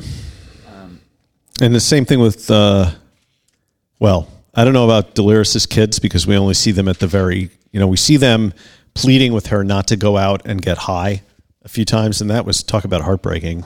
Um, but you, know, you don't know what happened to them between, you know, the the mid two thousands and and the end of the movie. But they seem like they're more well adjusted than you know their mother was. But maybe that's because the mother had like thirteen years of sobriety at the end. now you took you had some good uh, notes on this that uh, we wrote down um, What did I say? Yeah, you, you had a nice little. Uh, you sent this to me. You said the documentary is a great launching off point for a discussion about street addicts versus problem drinkers, the role of generational addiction and poverty, and the outcomes of subsequent generations. The criminal justice system's failure to respond to addiction, the way the parole system is designed to encourage recidivism, the absence of any alternatives to 12 step treatment for addicts NA isn't working for, the role of family and community, how 12 step work plays a big role in recovery, but it's pretty dangerous to do it when all your friends are addicts, and how environment plays a huge role in outcomes. And then criminal records, you know, you can't get jobs and everything. So Yeah. that encapsulated. I think we touched on some of that Yeah. stuff already, but um, but what about the street addicts versus problem drinkers? Yeah, that's interesting. I mean, you know, we, we we've always said, and and I and I believe that you know, alcohol use disorder is on a continuum, and I and I believe that like that there's people who have problematic relationships with alcohol that are not necessarily street addicts, and uh, you know, Yeah, and, You know. and that brings up that that larger question that you and I have been Mm-hmm. talking about this whole time. Um, you know, we love uh, programs and, and books like the This Naked Mind, but um, there is a, a wide range, a wide spectrum of types of addiction levels, and um, and I always said that you know you take a street level addict, you know, uh, who's you know really really like these guys, Right. and you hand them Annie Grace's book, Mm-hmm. do you really think they're going to read it and go, I, I was wrong this whole time? you know, she's right. I, I'm going to stop all of this stuff. No, but I think there's a couple of reasons for that. I don't think Annie Grace's book is necessarily written for someone who is uh, addicted to heroin and living on the street. I think it's more targeted towards the uh, high functioning alcoholic, or even uh an alcoholic who was high functioning and is now becoming low functioning. Um, I think there's a vast difference between having an alcohol use disorder uh, of the variety that a lot of professionals have, even the ones that end up in the sneaking out to their garage and drinking from their handles of vodka that they have hidden, and someone who's shooting heroin into their neck through you know ten times a day. Right. You know, and I don't think every recovery program has the answer for every person, and, and I think you know for somebody who is addicted to heroin to the level of um, of doing that sort of thing, you know, Annie Grace's book is not going to help you at all. Right. Uh, but I don't know if AA is going to or NA is going to help you at all either. Right. Um, So that what- you know what seemed to help these guys, and and I'm watching this and I'm thinking I can't believe I'm thinking this, but they were better off in prison. Yeah. Because Yeah. they all they got clean in prison, and and the shots where they you would talk to them after they spent like two or three years in prison, they were uh, lucid and uh, funny, and the spark was back in their eye, and all this stuff. Right. And if only there was some way to to Right. you know carry that forth when you go back into the community but but we do not have the social structure set up in this society No. to help people reintegrate after they get out of prison and Yeah. every one of them that comes out went right back to the drugs after this, a period This is the problem with uh, the philosophy of no government intervention, uh, only self sufficiency, pull yourself up by your bootstraps. Like, not everybody can do this, and we're losing people by not providing these kinds of services uh, intelligently. And the problem is that because of this, there's a vacuum, and you know, nature abhors a vacuum. And um, so, what filters in is we have 12s, we have AA that is just the go to because it's ubiquitous, it's everywhere. And um, every judge, you know, oh, just, you know, go to AA, Right. whatever. And, um, you know, because of, of what we're discovering about addiction, you can't have something like the reason that there's only a, whatever a 10% reported success rate is because it's the only thing most people first come in contact with and not everybody is suited for it you know? So mm-hmm. the question becomes then then what do we do? Like what is the solution? What what would be the thing? Like that we have like 10 different options and then a judge you know sorts out who goes where? I mean how do you even begin to address this? Well, if you get sober in prison and then you you are released, in my mind, the minimum that should be afforded to people who are sent back into the community is stable housing situation, Right. uh, and s- some way of securing gainful employment. Because if you send a sober person out of prison, they don't automatically go back to being an addict. Um, Right, You know, but saw. if, but if you're economically disadvantaged and and you have no i mean you can convict someone of a felony and that's great and put them in prison and that's fine. You know that's society. That's what we do right? Right. but when you release that person back into society without any structure Yeah. to help them wha- whatsoever all you're doing is creating a revolving door of criminal justice because they're going to use again they're going to commit more crimes and they're going to end up back in the system. So eh, the system we have is just nonsensical it, it's Yeah. it's not designed to do anything except punish people. Right. And if if uh, feeling bad, you know, about your addiction cured anybody, none of us would have gone as long as you did. It's if Right. feeling ashamed was something or getting punished would cure addiction, then we wouldn't be having this conversation. I mean, I look back, you know, during the years that I was smoking crack in the Bronx in a neighborhood that was very much like Newark, New Jersey, right? Right. And that was kind of funny because you know I'm watching the documentary with with Erin, you know, my wife, who is not doesn't have that background, and you know, so she's like she's watching people shoot up in their neck and like do all this crazy shit, and I'm just kind of like. Yeah, you know, seen seen that before, Seen you know, that. and she's like horrified, you know, like, but um, It's a war trauma. but but I would I would go into this neighborhood and I would do this stuff and then I could leave. Right. I could leave. I get my car, I drive back to Long Island, or I go back when I was hadn't failed out of school. I would just go back to school. or like that and- cop said to you the one time, "What are you doing here?" Like, Yeah. he, he didn't put you in handcuffs. No, the guy. I was with got arrested, Right. but not me. Right. Right. So I had options. You know. They always say um, black people go to jail and white people go to rehab. And it is a sad and mostly true commentary um, on the reality of the, the quote war on drugs that's going on. It's really a war on impoverished people of color. Yes. Uh, although it's interesting to note that Rob was white. Uh, He was Puerto Rican. I No, think. Freddie was Puerto Rican. Freddie Rican. was Puerto Rican. Rob was was a white guy.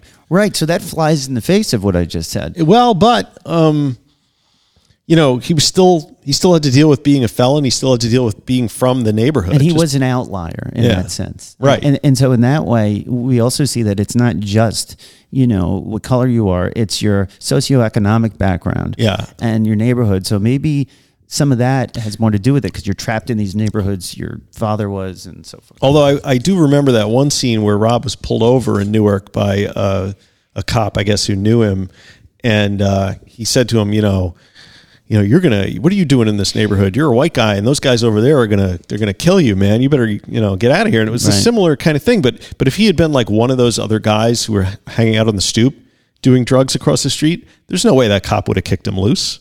no He would have, he would have picked him up. yeah You know, so Yeah. so it, what you're saying, I think, is totally valid in terms of the Well, racism inherent in the criminal justice system. I mean, I don't think there's. It's hard to look at all the statistics and deny that there's racism baked into the system. But yeah, and um, that's one of the things I'm also starting to explore with reading Evan Haynes and Bob Forrest's book, which Yeah. I'm just that is some book. I know I keep bringing this up, guys, um, but I am like in this book right now. Typically I will listen to a book usually a couple of times, but with this book because it wasn't audible, I'm reading it like a textbook and I'm going through it with a highlighter and and every page I pick something out of. It's amazing. And so I'm getting all of this perspective on the uh, just the evolution of psychiatric care as it relates to uh, addiction care today, the criminal justice system, and what it does. And so this is sort of where this is all leading, and and this documentary kind of just puts it all on the screen. Yeah, it really you know. reaffirms and you see the, book. whole thing. It's like a holistic, like here's how it went, Right. you know, and um, it just opened a lot of you know doors in my mind, uh, a lot more like understanding of it. So I highly recommend watching Life of Crime on HBO Max. Um, It's a it's a really yeah, difficult thing to watch, and I, I think like instead of like have I, I think a good use for this documentary instead of like sending uh, police officers into schools and telling them not to do drugs and so on, you should sit sit people down, sit these kids down in high school and make them watch this thing. Because it drives home in a way that just a lecture from you know someone in authority never could the reality of what happens when you get involved in in hardcore drug use you know because these guys all started with you know weed a couple of couple of pills Yeah. a couple of budweisers and then you know fast forward 20 years and you know it's, it's they're looking for a vein in an alley you know Yeah. Um, one quote I wanted to close with uh, from Freddie, uh, who who's discussing you know his family history, uh, and it kind of says a lot. He says, "quote My mother and father divorced when we were young. They put me in a foster home, uh, the system, I guess. Some white lady and a white man uh, were pretty old." Uh, and rich, and uh, then my parents went to court Right. to get me back. And he said if he had just stayed with those rich people, he Yeah. would have been okay. He has also the last thing that stood out to me. He has a tattoo on his back. And uh, the documentarian asks, uh, What does that mean? It was in Spanish Perdón, madre mía. And it means, Forgive me, mother of mine. Uh, uh, just this mindset of, I'm bad. I need to be forgiven. You know, Right. it's, uh, it's just, it's so endemic and, um, and it's sad because to me, all of these people, they're just me. You know, like I think of everybody as just, you know, we're the same like organism. Like spiritually, I feel like we're all, you know, um, the same. And so when I see that, I feel like it's myself being, you know, being in that scenario. And it's just, uh, it's heartbreaking. And we can do better, and we should do better. We should. And without telling you the ending, I mean, you can, you guys can kind of imagine where all this ends up. You know, um, Delirious had 13 years Yeah. until the pandemic, Right. and uh, she lost all of her social support, all the meetings, all that stuff. She She, she she was been speaking and everything. yeah she had been given like the an award for being like Newark citizen of her you know, son was proud of her. He was Yeah. a cop. And um, and then the pandemic came, and you know, yeah. and fentanyl did what it does, right? Yeah, it is. So- It is a sad reality, but that you know what? There's something we can do about it. Each and every one of us, um, and we will, and we will do our best to make it a little bit better somehow. Uh, but yeah, check out the documentary. Uh, chime in on the. Uh, the Facebook group or on the Inner Sanctum, and uh, let's talk about this a little bit. I mean, there's so much to discuss, and I'd love to hear what you guys think about it. Yeah. And with that, it's time for recovering the News. Yeah! All right. Recovery in the news. Recovery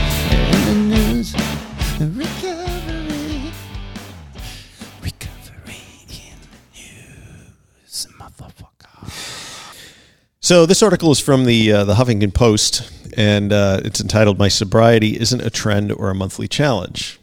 So we all know this is dry January, right? Right. We're talking about it everywhere. everybody goes dry for January. Seems like more lately. I've never seen this much dry January on standard like news television, you know? Like Well, it's weird. I think sobriety is becoming uh, A trillion dollar industry. yes, it's it's Oh. considered cool.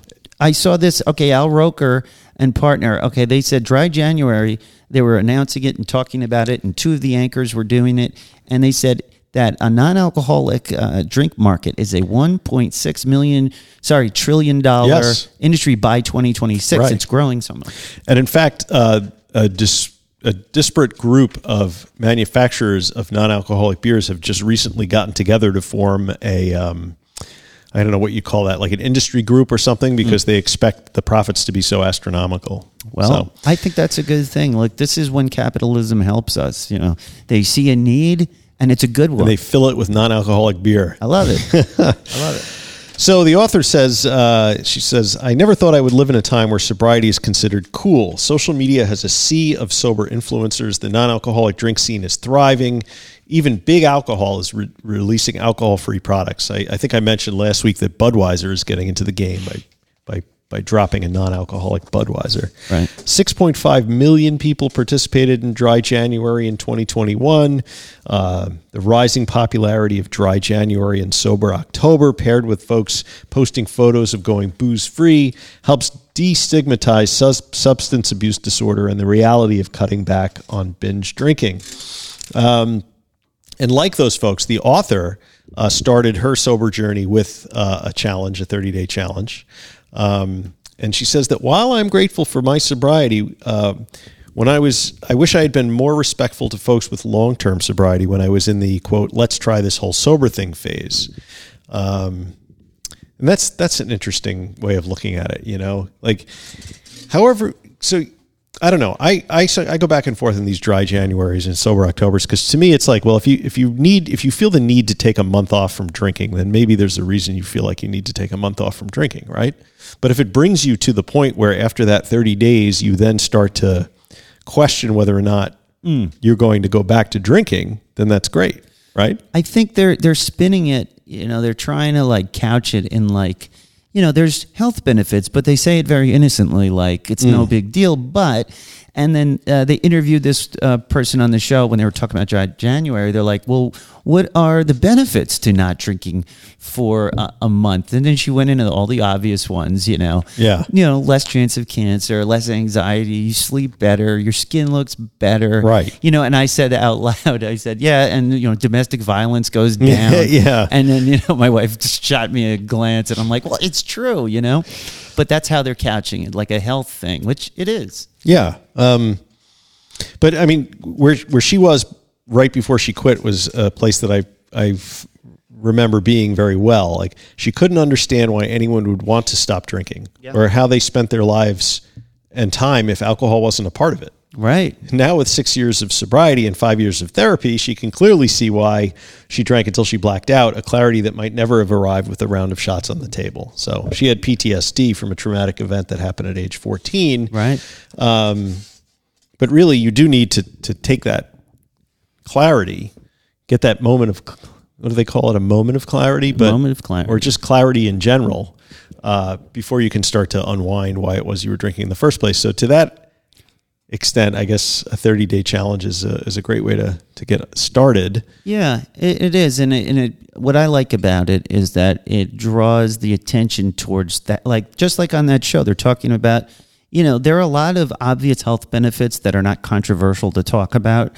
You know, if you start saying, you know, we want to reduce drunk driving and um, and domestic violence, the people you're telling are going to feel like you're saying that they're, uh, you know, doing these things, you Right. know? And so you can't say, "Hey, we're gonna, you know, reduce domestic violence in dry January." You know, they have to couch it so not to offend people's like sense of themselves, I guess. Mm-hmm. Because the second you question someone and how much they're drinking, you've seen this. If you've ever said to someone in your life, "Yeah, maybe you should slow down," Yeah. you get this defensive, angry. Like, Sure. What do you think I am? Right. And they immediately begin to defend themselves. I get to work every day on time. Right. I don't beat my kids. I, I this, I that, Mm-hmm. and um, and so that visceral reaction, you know, kind of puts up a wall between you, them, and you know, admitting that maybe it would be better if they didn't drink. Yes, and, and you know to that end, the author of this article goes goes into a helpful couple of definitions. That sobriety, she says, is the act of abstaining from a particular substance. Uh, for folks doing a dry month, that substance is usually alcohol. Recovery is figuring out why we go to use that substance in the first place. Right. Right. I like Good that. distinction. Very. I don't know if I mentioned last week, but I saw a billboard uh, when I was in Philadelphia. Did I talk about this last week? Maybe. And the billboard said uh, it was an advertisement for Dry January, and it's. Um, I and think you mentioned it. Did I Uh, say it again? Yeah. Um, it said it's not forever; it's just for thirty days. so I don't know. Yeah, I mean, this is why we try not to think in terms of forever. When I was first getting sober, my sponsor, I would be talking to him, and I would say things like, when I was trying to convince myself, and I was trying to be convinced, I'd say, I can't imagine never having a drink again, and they would always say, you don't have to never drink again. You just have to never not drink today, mm. and then tomorrow. You have to not drink tomorrow, and you take it as it comes, which is why they say, you know, one day at a time. So, because thinking of forever, like I don't think to myself, oh man, I gotta brush my teeth twice a day for the rest of my life. Right. You know, it sounds daunting. Like, uh, but of course you will. Hopefully, uh, or "Ah, I've got to take my blood pressure medication every day for the rest. Well, yeah, but it, you don't think in those terms. You're like, just what's the best thing for me today? Mm-hmm. And uh, and with that mindset, I think it's a little more uh, easier, or it's easier to process. Yeah. Although I I don't know, I keep going back and forth in that Yeah, you you've mentioned before that you because then you've given yourself an out. Like I'm just for today, I'm not going to drink. What if you wake up tomorrow and be like, you know what, I'm going to drink today? But people need that psychological out because they're nervous Like, okay, once I do this, I can never go back, and that's going to keep a lot of people out of it. Now, if they're thinking it's just January, maybe they're more inclined to try it. Maybe they feel like things are great, and you know, I don't know. But don't people make pretty clear decisions in other areas of their life, though? I don't know. I You watch. know? I see what goes on on the uh, parents page on Facebook. I don't see a lot of clear decisions being demonstrated. Like, oh, I'm going, I'm going to go back to school and I'm going to get this degree in four years. Like people say that. yeah, they're capable of it. So Right. what? So I'm not going to drink for the next ten years. the problem is how ingrained. This goes back to this naked mind, like how brainwashed we are for alcohol as part, as like an integral part of the fabric of our society. Yeah, but once I once I understand that, once I go through the book and I understand how I'm being manipulated and all this other stuff, and then I don't want to drink anymore because I don't want to be that way. Hmm. And then I like not drinking. Why can't I say I'm not going to drink for another 30 years? Because everywhere you turn, there's a commercial of somebody enjoying a drink. But then you remember, like, Well- oh wait, I just said I'm not drinking for the next 30 years. Well, this is the problem. We don't remember. Our brain, and it talks about this in the big book for all you AA people out there, we have a built in forgetter, it says. I forget where exactly. Well, I mean- where you, you know, that we uh, who are struggling with alcohol have this amazing ability to completely forget the last horrible time you had or mm. things, you know, and, and it's miraculous. Even a week or two weeks, you'll still say all you remember is whatever imagined good time you had. See, I don't. My brain doesn't work that way. Oh, good. That's lucky. I, I mean, you I remember it. I remember how shitty it was, right? And I think I think if you go through a program like this Naked Mind or something like it, like Smart Recovery, where where you really sit down and you look at whether alcohol is serving you or you're serving it, you know, then I think it's easier You would think. because as long as alcohol, as long as you believe that alcohol is still serving you in some capacity, Yeah. then you will find a reason to continue using it. Well, we- you have to believe that alcohol is nothing to you and that all it does is give you Yes. pain and suffering. That's the spiritual awakening, quote unquote, for me. Oh. That's when when it finally dawned on me. You know, because I'm a self doubter. This is what I do. I said I doubt myself, and this was no different. Mm. I knew things were bad. I knew it wasn't serving me. You know, drugs and alcohol, but my environment said different. The people in my life, you know, seem to be fine. And you see people on TV and movies, and you know, you think, oh, having a beer, watching football, and you be. I began to doubt myself. Like maybe I didn't have this thing correct. Right. Maybe I'm just not doing it correctly and you know all right i'll switch to wine or something or and we talked about that before you're changing seats in the titanic uh, and so that self-doubt comes in like maybe i don't know or maybe it wasn't so bad you Right. know? and then so so getting to that point like we have you know through the studies of this naked mind and others you know i finally was like no i know it's right they don't realize it's wrong. And once I was comfortable with that, it helped a, a lot. Okay. Let's leave it there. And that's recovery in the news.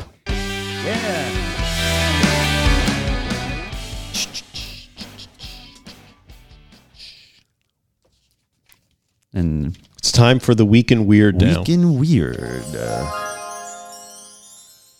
Week in Weird. Today on Week in Weird, I have to find it. Scientists train goldfish to drive by Tim Binnall. Who else? Israeli researchers. I'm sorry. Is I'm sorry. what is so funny? It's a goldfish driving. like what?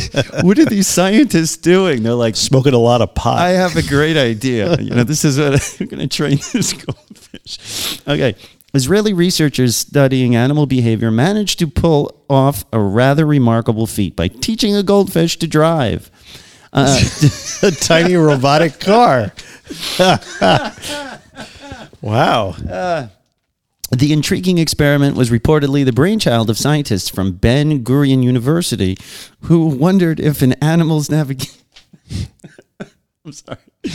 Who wondered if an animal's navigational skills were dependent on their environment or if these abilities transcend their setting. To put this thought provoking question to the test, they created a unique vehicle consisting of A tank of water on wheels with overhead cameras that tracked the movements of the goldfish inside the contraption and then drove in the corresponding direction. Wow, that's some shit. uh, setting up a system wherein the fish were rewarded. uh, were rewarded if they reached a target placed on a wa- on a wall in a small room. The Very researchers, small room, I'd imagine. Oh God! Uh, not only were the goldfish able to successfully navigate the vehicle towards the desired spot, but they were able to discern false targets from the real ones and overcome obstacles that were placed in the way of their tiny car. Additionally, the animals managed to improve their performance over time, initially needing around 30 minutes to complete the task, uh, to eventually, in some instances, pulling it off in less than a minute. The jaw dropping experiment, scientists say, suggests that the way a fish comprehends its surroundings and navigates within them may be as successful in a terrestrial environment as they are in an aquatic one. Uh, and that this finding hints at universality in the way space is represented across environments. Wow. Ooh, that takes it back to like crazy science. Um, they also noted that the study proved to be something of a testament to the cognitive ability of goldfish, right. That's good. as the creatures were able to, to quote, learn a complex task in an environment completely unlike the one they invol- evolved in, likening their experience to the challenges humans face when they first try to ride a bike or drive a car. And uh, I'm so sorry I uh, lost my composure on that one. There's a video that goes along with oh, this. shit. What did they do? You played um, the thing. Oh, sorry. Um, there's a video. There's a companion video that's been posted by Tim Binnall on Coast to Coast AM. Look for the link in the show notes. Uh, point is, amazing things happening in science. Yes. Amazing things in science. And um, Driving goldfish. well, um, I think Scraping the bottom of the barrel. That about does it for today. I know I had a great time. Did you? Uh, it was awesome. Thank you so much for listening. Visit us at middleagesrecovery.com, Podbean, Apple Podcasts, Facebook, Instagram, Spotify, YouTube, and Twitter. So tweet us a twat, you twit. Uh, said shout out to all my twits. Um, What the fuck was that? that's my Hot 97 All right. morning roll call. Um, support your favorite show. Drop a five star review on Apple Podcasts. Um, join our private Facebook Facebook group. It's Recovering the Middle Ages. Just pop it in the search box and um, and sign up for the uh, group. And on our website, you can buy T-shirts. Yeah, just buy, buy a t shirt. It's awesome. or just write and say hello. Um, join us at the Inner Sanctum on Patreon. It's a private, um, it's therapeutic. You know, it's like a closer knit group where right, I think we they recover what it is. together. uh, Patreon.com slash recovery in the Middle Ages. And finally, the best way to help the show is to share it with a friend. If you get something out of our little show, please share the love and help grow the RMA movement. And as we say, non proficiat perfectum. which apparently may not mean progress, not perfection. I think we what- have to tunnel down into that translation. We need some Latin help out there. I think if it's progress not for perfection, I think it's like progressus non perfectus or something like that. Fortunately, nobody knows. but it's on our all our marketing stuff. that's true. It's in our brand. So we're not going to get the Latin scholars. How many of those are following us Those- anyway? That's the demographic I'm worried about. so um, Very small. progress, not perfection. See you next time. Bye. Be good.